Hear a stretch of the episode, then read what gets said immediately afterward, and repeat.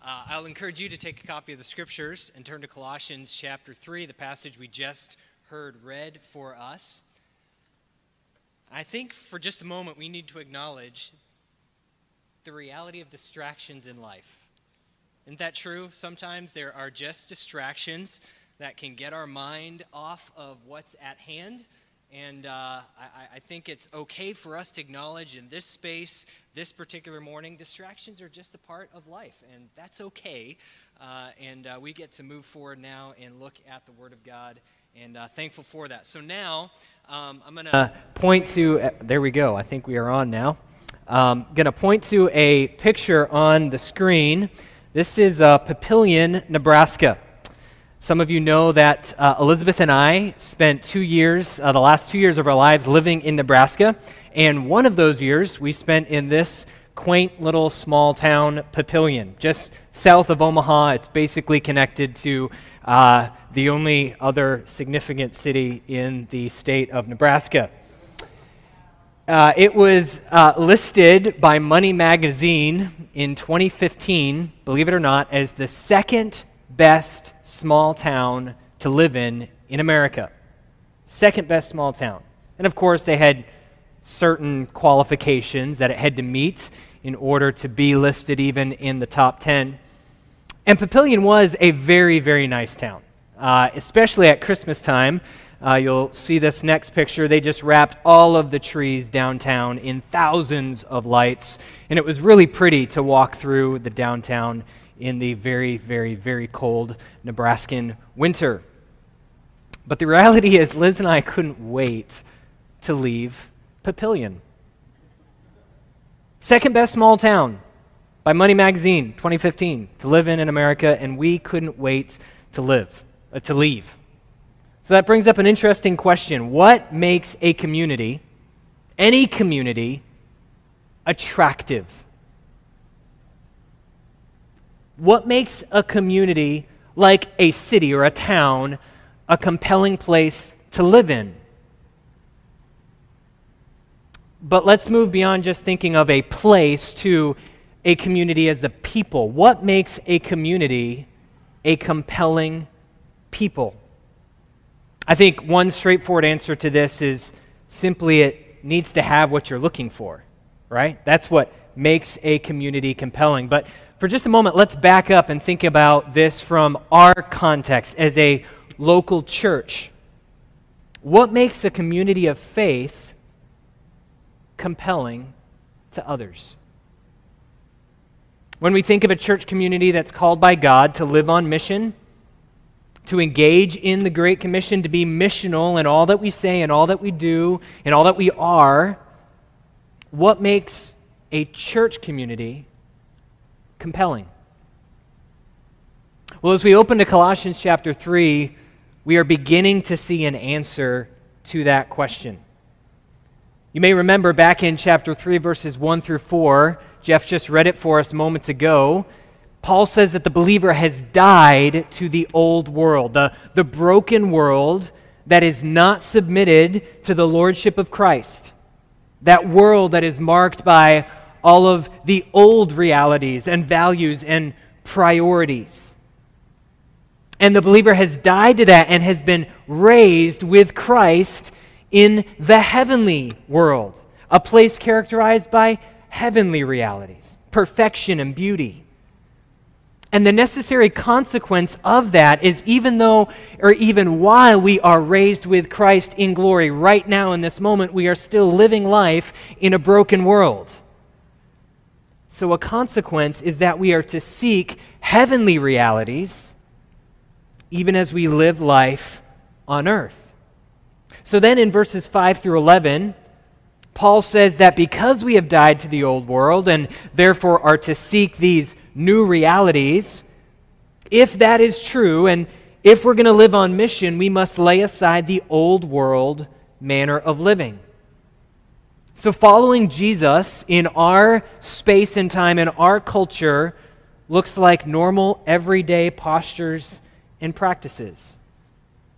But in reality, these postures and these practices in any culture, at any point in history, are actually quite radical. they're quite unordinary. Because following Jesus looks like taking off the old clothes of sexual immorality. It looks like getting rid of divisive, angry, slanderous communication that is so prevalent in our culture. Living in heaven realities means we lay aside the sinful prejudices that so mark our existence before being brought into Christ. So he says, put all these things away, up through verse 11. But thankfully, he doesn't end there, because now he's going to move on to the positives. Remember, he, he ended verse 11 with Christ is all and in all, and he moves on and says, therefore, put on certain things. So he begins to move to specific relationships within the Christian community. And let's be clear if we're going to live on mission as a church in Chattanooga, Tennessee, then we need to key into these positives. The picture he paints is of a compelling community, missional not just in the gospel that they espouse, not just in gospel facts, but they are missional in a relational beauty. Missional in gospel content that we espouse, but missional also in the relational beauty that we ought to cherish. So, the question I want us to ask one another this morning, not just me to you, but you to me and us to one another, is this. This is our big idea in the form of a question. Are you meaningfully engaged with Jesus in promoting and protecting a compelling community of relational beauty? Are you meaningfully engaged with Jesus in promoting and protecting a compelling community of relational beauty? See, Jesus calls us out of our hyper individualism into a corporate existence, a corporate reality, the church. And as the community of Jesus, the, the big C church, if you will, believers from every tribe and nation and tongue and people group across the world gather in individual lowercase c churches, those communities ought to be marked by two things doctrinal purity, but also relational beauty. Or we could say this truth and grace. Both things are vital. If we're lacking in one area, we will not be a compelling community. And the reality is, many of us in this room have experienced churches that are imbalanced one way or the other, haven't we? Unfortunately, churches are often marked by either grace or truth. Either little truth with a lot of grace, or grace, or very little grace with a lot of truth. Perhaps you've been into a church that's very serious about doctrine, yet feels dead emotionally. Intellectually, it's right on. You will be stimulated in your knowledge attending a church like this, but affections are often cold. The result is a church marked by some semblance of truth, but without the relational beauty, the grace that is to accompany that truth. It builds intellectually stimulated individuals who are often self assured in their knowledge and, frankly, not a whole lot of fun to be around often. But then there are other churches that perhaps are relationally vibrant. They are gracious, warm places to be a part of but are soft on doctrine. Maybe you even heard, have heard churches say things like, doctrine divides, love unites. And while these churches are friendly and warm, you may be there for a long time without hearing a message that gets to the core of the gospel. And so the result is a church marked by a kind of grace, but without truth. In contrast, the community of Jesus is to be a place, a compelling community that is marked both by resolute and unshakable joy in truth, along with beautiful and harmonious relationships of grace. So let me bring us back to the same question I asked just a few moments ago. Are you meaningfully engaged with Jesus in protecting and promoting a compelling community of relational beauty? So, what I'd like us to do now is to look at our text and kind of unpack this together. We're going to discover three embraces that we need to make if we are to be a compelling community of relational beauty for the city of Chattanooga. Three embraces and then one effect if we make those embraces. So, embrace number one, we embrace our position in Jesus. We embrace the pattern of Jesus. We embrace the practices of Jesus. And the effect is that we will demonstrate the power or the beauty, the glory of Jesus. So, embrace number one. In order to be a compelling community, let's embrace our position in Jesus. Look at verse 12. Notice how Paul begins to talk about the positive. He says, Therefore, as God's chosen ones, holy and dearly beloved. Three distinct descriptions God's chosen ones, holy, dearly loved. These three descriptions put together are not just verbal flowers that Paul is tossing into his epistle, hoping to make a certain word count. No, these are meaningful. These are three descriptions that God used throughout the Old Testament of a particular people group, the nation of Israel. And you remember one of the heresies that the Colossian church is being infiltrated with is that they needed not just Jesus, but they needed to go back to the Jewish traditions. They needed Jesus plus something. And Paul is saying, no, no, no, no. It's not Jesus and anything, it's Jesus, period. So you who are being told by these Jewish individuals, the, the actual ethnic people of Israel, you who are being told that by them that you need something more from their ethnicity, let me remind you of your position in Jesus. You are God's chosen ones. You are holy, set apart by God for Himself. And you are dearly loved. The reality is, some of you are here this morning in God's providence because you need precisely what I'm about to say in these next few moments. If you are a follower of Jesus, if you have embraced Him as your Lord and your Savior, God has chosen you for Himself. God has set you apart in His grace for himself. All of these things are true, not because you are lovable, but rather because of Jesus. And so God dearly loves you. And friends, that is good news. God's love for you is not dependent upon how you feel about his love for you right now. God's love for you is not dependent upon your successes or your failures of the past week.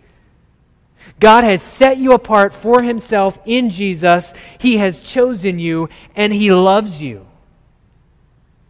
To paraphrase N.T. Wright, the fact that you have been positioned into the people of God by Jesus depends not on your goodness, but on God's grace, not on your lovableness but on His love. And friends, there is incredible freedom in, this ver- in these verses, in these phrases. It doesn't matter if you're following Jesus, or rather, it doesn't matter if, for following Jesus, you have been rejected by your family because you've been chosen by God. It doesn't matter if you haven't been specifically set apart for any project or team or assignment at any point in your life because God Himself has set you apart for Himself. And while you may feel like following Jesus is isolating and very lonely in our current cultural moment, hear the voice of Jesus to you this morning. You are dearly loved. And that is good news. So, a compelling community embraces its position in Jesus. But number two, in order to be a compelling community, let's embrace the pattern of Jesus. Look at verse 12 again. Therefore, as God's chosen ones, holy and dearly loved, put on compassion, kindness, humility, gentleness, and patience. Now, imagine with me for just a moment that you have had one outfit since you were a young adult. One outfit to your name. You wear those clothes sleeping, working, working out, playing. No matter what you do, you are wearing these clothes. Now, imagine everyone around you in this room also has just one pair of clothes to their name since they were a young adult. Think about how unappealing those clothes would be after 15 or 35 or 65 years of life. And now imagine that if we all only had one pair of clothes, how would that change this space this morning? What might this smell like in here this morning? Would, would that be, would this be an attractive place? And then imagine this. Imagine how joyful and excited you would be if, after 15 or 30 or 50 years of wearing the same outfits, some wealthy individual comes to you and tells you they have donated their once worn pristine set of clothes from their closet. Would you be excited? I think probably. Would you hesitate for a moment to accept them and wear them? Well, maybe only to get a shower before you put them on. So, catch this the list we just read replaces the two lists of idolatry and sin that we already walked through in the beginning of Colossians chapter 3. Because we are in Christ, we take off our old clothes that indicate our old nature, and we put on a different set of clothes that have provided for us by Jesus. And these clothes that we put on are well worn, beautiful hand me downs. They are lavish hand me downs from the Son of God, the King of Kings, who left his throne in heaven, took upon himself humanity for our sake, so that we might one day share in his glory. As Goldsworthy reminds us, if we are Adams, then we express Adam's nature. But if we're Christ's, then we express Christ's nature. So, what do these new clothes look like? What is the pattern of the Lord Jesus? Well, number one, put on compassion, he says. Compassion is a deep sensitivity to the needs and the sorrows of others. It's an understanding sympathy with others that affects our innermost being. And a compelling community is marked by this heartfelt compassion for those within the body but also for those without the community of faith. It is the quality that allows us to truly weep with those who weep and also rejoice with those who rejoice. And so we see this in our Lord Jesus, don't we? We see our Lord on his way to be crucified, the week of his crucifixion, stopping, pausing, looking over the city of Jerusalem, and doing what? Weeping. Moved with compassion. We see it in Jesus as he weeps at the tomb of his friend Lazarus. Number two, we're to put on kindness. This is an outward facing grace. It's a kindness that reflects the goodness and the benevolence of God. He's been kind to us, so we show that same kindness to others even when it's least deserved. Basic kindness is absent from much of our world today. And if you doubt that, spend 15 minutes on Twitter. But in the compelling community, community that Jesus is building, kindness is essential.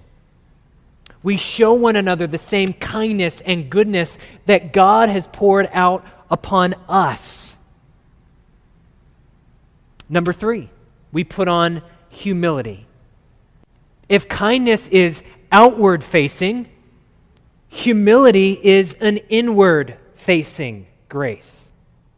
N.T. Wright describes it as the Christ like attitude towards oneself, supremely exemplified in Jesus' readiness to admit his omit his own rights, which led the Son of God to the incarnation and the cross. Omitting our own rights. Humility is not natural. It is a supernatural grace which God works into us progressively as we embrace it actively. Calvin described humil- humility as this laying aside haughtiness and high mindedness and claiming nothing for oneself. Claiming nothing for myself? It does not sound very attractive to me. It sounds painful. I actually don't like the sound of that in my flesh. But then we see Jesus, the Son of God, the incarnate God, entering the city of Jerusalem, the city that God Himself had set His name upon to be a place where all of the nations would come and worship the one true God, our Lord enters that city not on a, a litter carried by slaves and servants, not on a white stallion, on a donkey. The very weak, he would be lifted up and crucified naked on a cross. Claiming nothing for myself seems like a heavy weight to carry until I consider the fact that I have died with Christ. And I've been raised with Christ. And right now, I am seated with Christ in glory. So, why should I, why should we, if that's our reality, feel compelled to claim any rights or privileges before others right now when we right now are resurrected with Jesus at the Father's right hand? What other privileges do we need?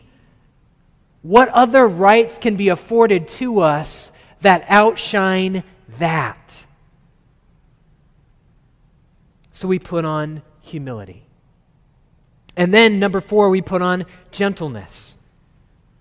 One man describes this as the outworking of humility on one another's or on one's approach to other people.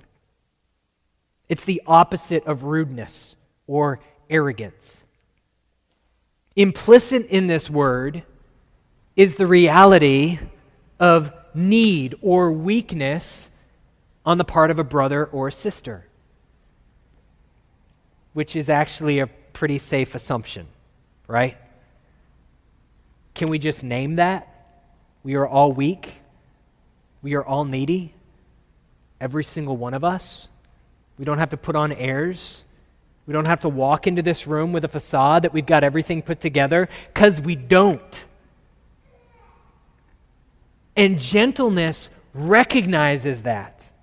We are all weak. We are all needy, sometimes in ways we're aware of, sometimes in ways we are unaware of. And gentleness absorbs this reality in its dealings with others. Gentleness doesn't ignore the weakness, the neediness, the sinfulness. It doesn't pretend it's not there.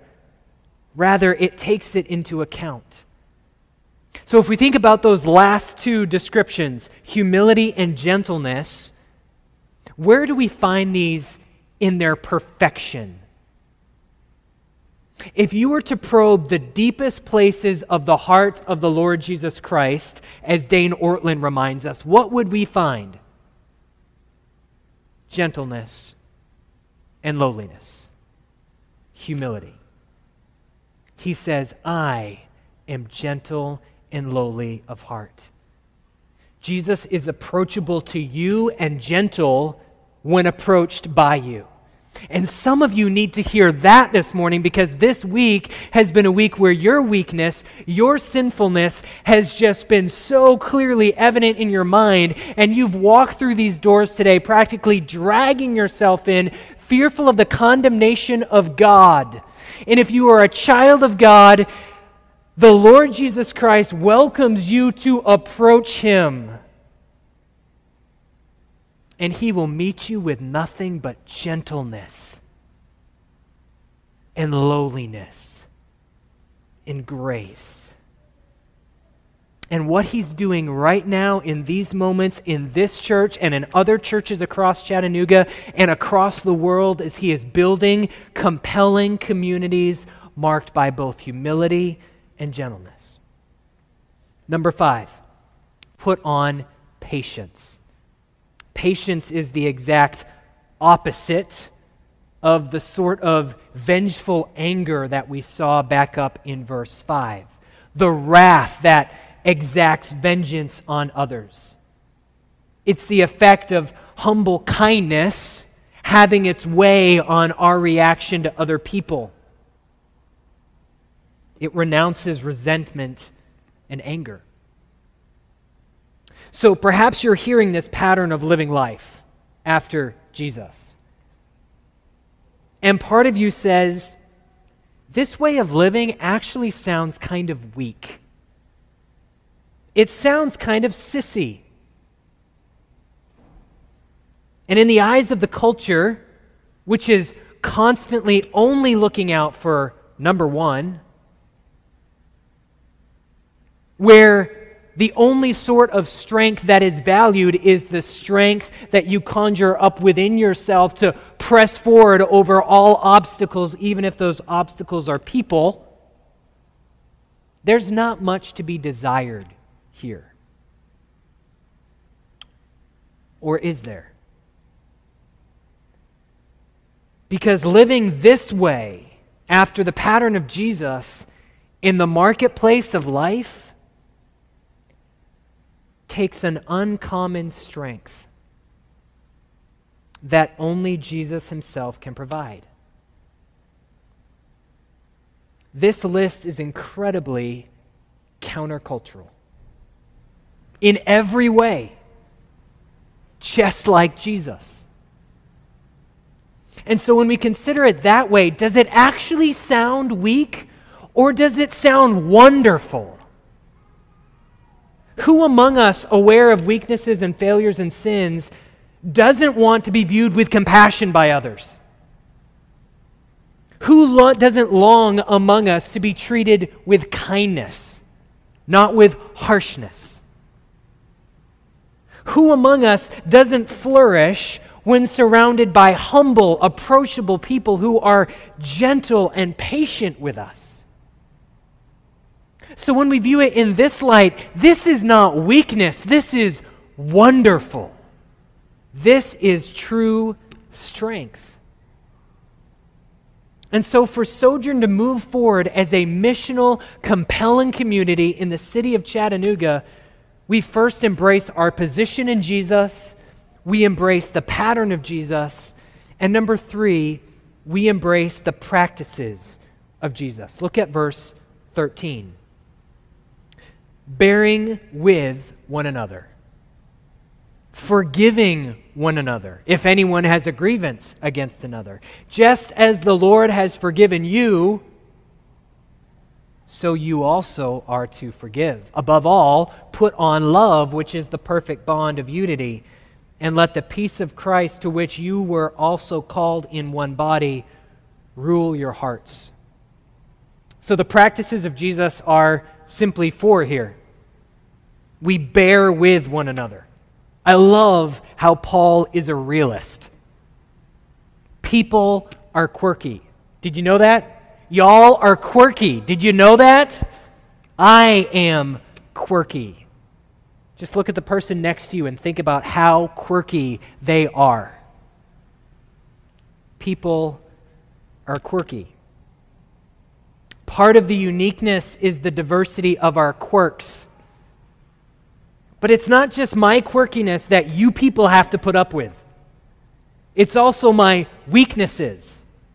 It's also my sin. It's my failures. It's my hypocrisy. It's my weakness that slows us down, my sinfulness that trips us up. And Paul says we are to bear with one another.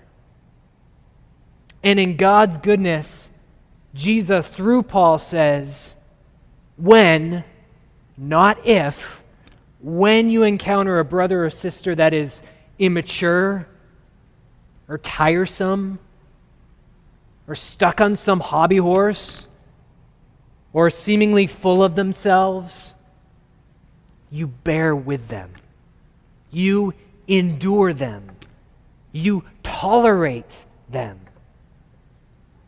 As N.T. Wright again words it, restrain your natural reactions towards odd or difficult people. Let them be themselves. And I say that to you as a person who recognizes he is an odd and a sometimes difficult person. And a compelling community bears with one another in our oddities and in our personal quirks. Practice number two we forgive one another. This is repeated two times in these verses. Forgiveness is essential to the life of a follower of Jesus. And again, I love the realism of Paul here. Something is implicit. If we are actually living in community with one another, if I know you and you are known by me, and the same is true vice versa, in true, meaningful ways, then we're going to end up sinning against one another. That's just life in a broken, fallen world. We're going to have plenty of opportunities to sin against one another. And there will be times when that sin is not just one way, blame is shared by either party. And when we have a just occasion to quarrel among ourselves, we don't carry it out. Even if we have a grievance against another, Paul says, we don't lean into the quarrel, rather, we move towards one another in love, in humility, in kindness, in gentleness, in grace and we forgive. Followers of Jesus don't cancel one another, unlike our culture. Our world is dominated by a culture of salvation by works. In this way, obey the cultural norms to stay in the good graces of the culture or be canceled salvation by works. Stay in the good graces of the culture, don't cross any lines. Cross a line, cross a boundary, you're out of luck. Swimming in this toxic water creates nothing if not fear. But the church has the opportunity to be a radically different community. A community where the sinner in need of forgiveness is welcome to experience the forgiveness of God, and where the individual who has sinned against others finds themselves forgiven by others. Those same other people who themselves have been forgiven by God and who know themselves to be in need of forgiveness on a virtual, hourly, minute by minute basis. And I can't help but think of the story of Peter here. Remember, Peter was one of Jesus' disciples, and he really thought he was elevating the game above the religious people around him when he asked Jesus this question How many times should I forgive my brother who sins against me? Up to seven times?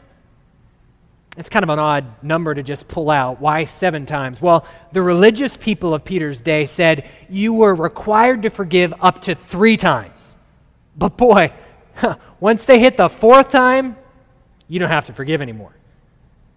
So Peter's like, Well, I'm, I'm following Jesus. I'm hanging out with, with the Messiah, the Son of God. I, obviously, it's going to be more than three. So, Jesus, how many times do I need to forgive those who sin against me? Seven times? And what is Jesus' response? I don't say to you seven times. How about seven times 70? And the point there is not the numbers, the numerical value. The point is there is no limit to the forgiveness expressed and received within a compelling community being built by Jesus. And friends, that is really good news. Our Father has forgiven us through the Lord Jesus Christ and in the family of God, we get to share that same forgiveness until Jesus comes. Until there is no longer any need for forgiving one another because sin is no more. But how is this type of posture possible towards one another? Well, because of the next practice says, practice loving one another.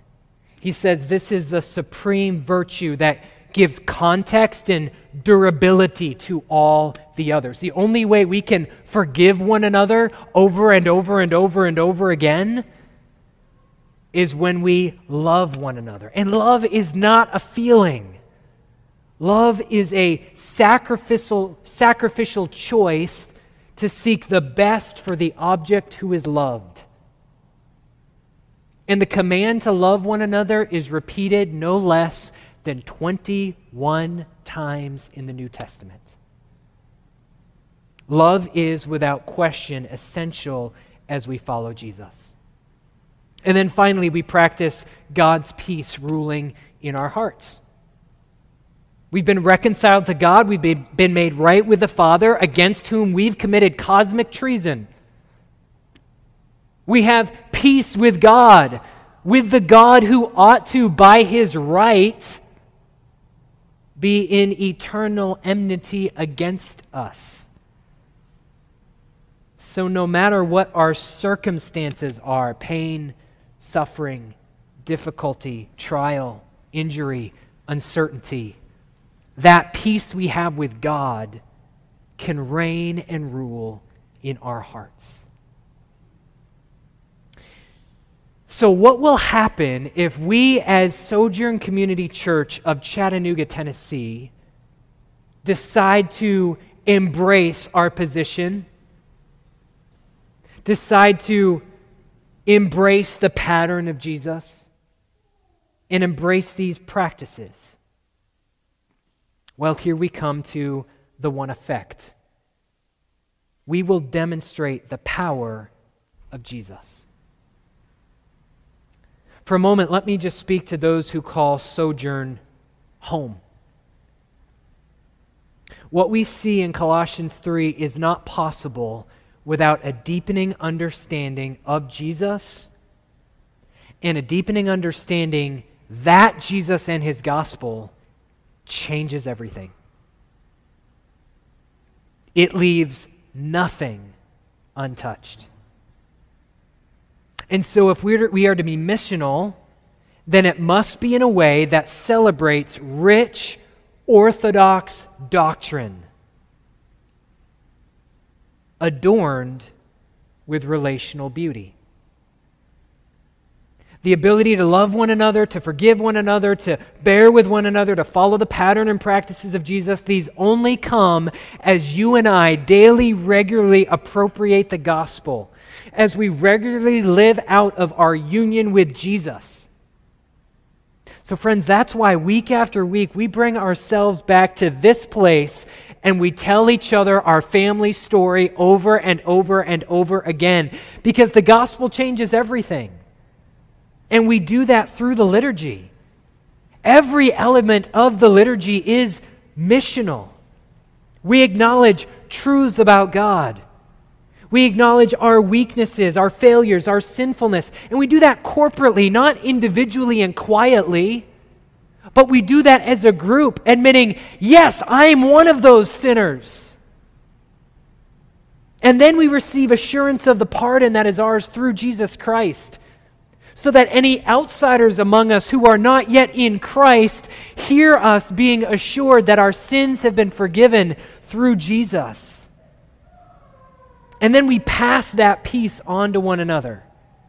It's not just some quaint, cute time that we're looking to fill four or five minutes of our service so we get out at a certain time and not at some other time. No, we connect with one another in meaningful ways, reminding one another that we are in Christ. And then we press into these realities in joyful praise of our Father as we sing together. And then in a few moments, we're going to gather around the table of the Lord and celebrate the fact that this bread represents the broken body of the Son of God. And that juice represents his blood poured out so that you and I can be the family of God.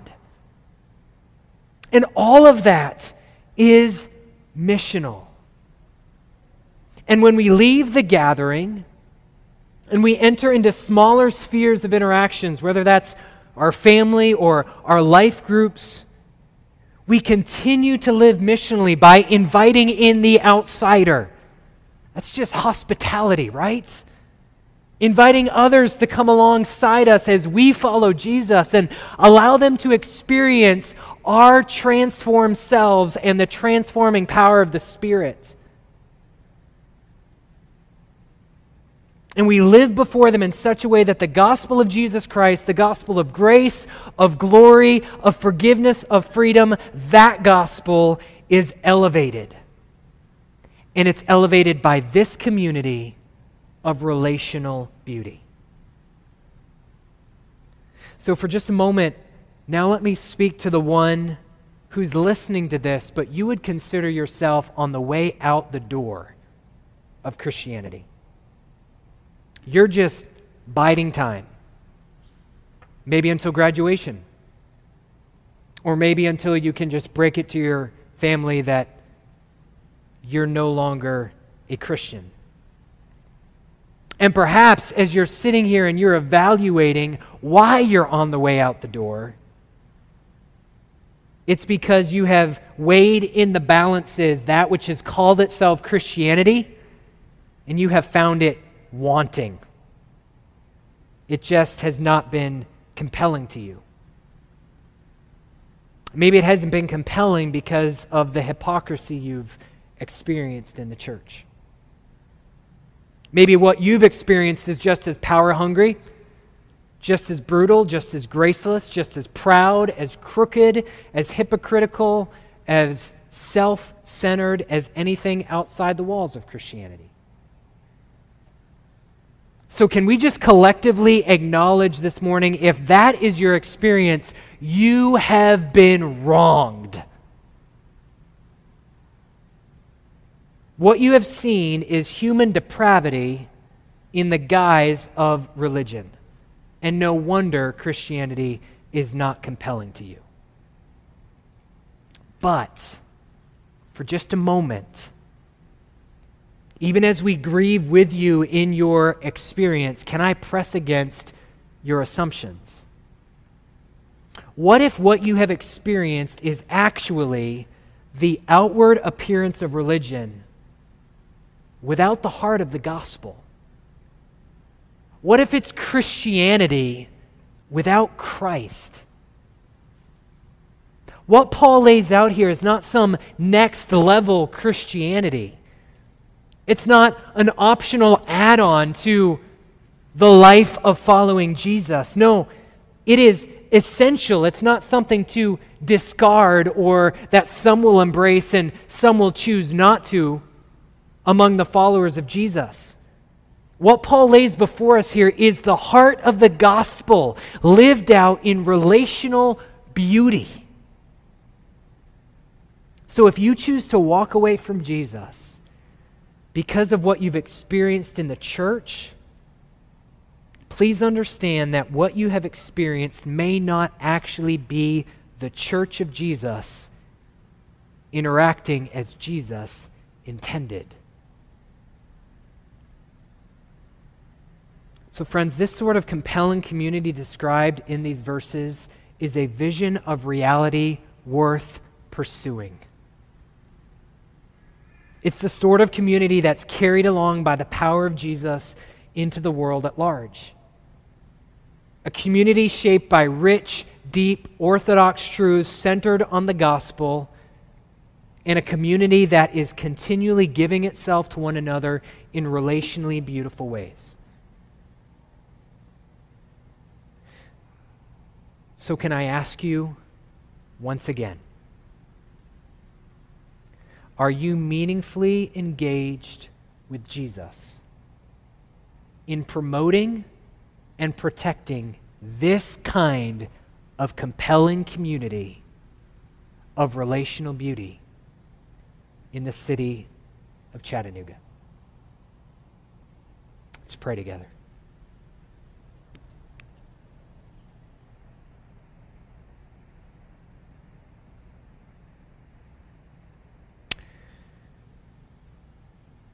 Father, as we have sat under your word together,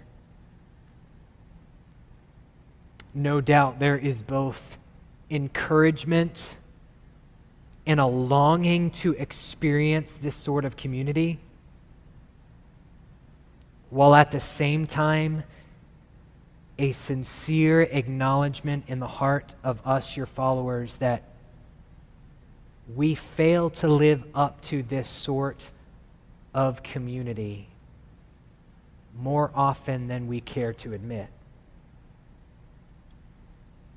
So, Father, corporately in these moments, we acknowledge that and we repent. God, forgive us for not adorning your gospel in relationally beautiful ways among us. And we turn now in faith to Jesus that this sort of way of living life in community is possible by his power in union with him. Father, thank you for that. And Father, I pray for the one or the two who are seated here this morning who are at war within themselves considering whether or not they ought to walk out of the church altogether, or if there is actually something compelling about Jesus worthy of continuing to follow him. Father, I pray very specifically in these moments that you would use this compelling vision of a beautiful community empowered solely by the Lord Jesus Christ, enabled to live in such a way solely by his sacrifice.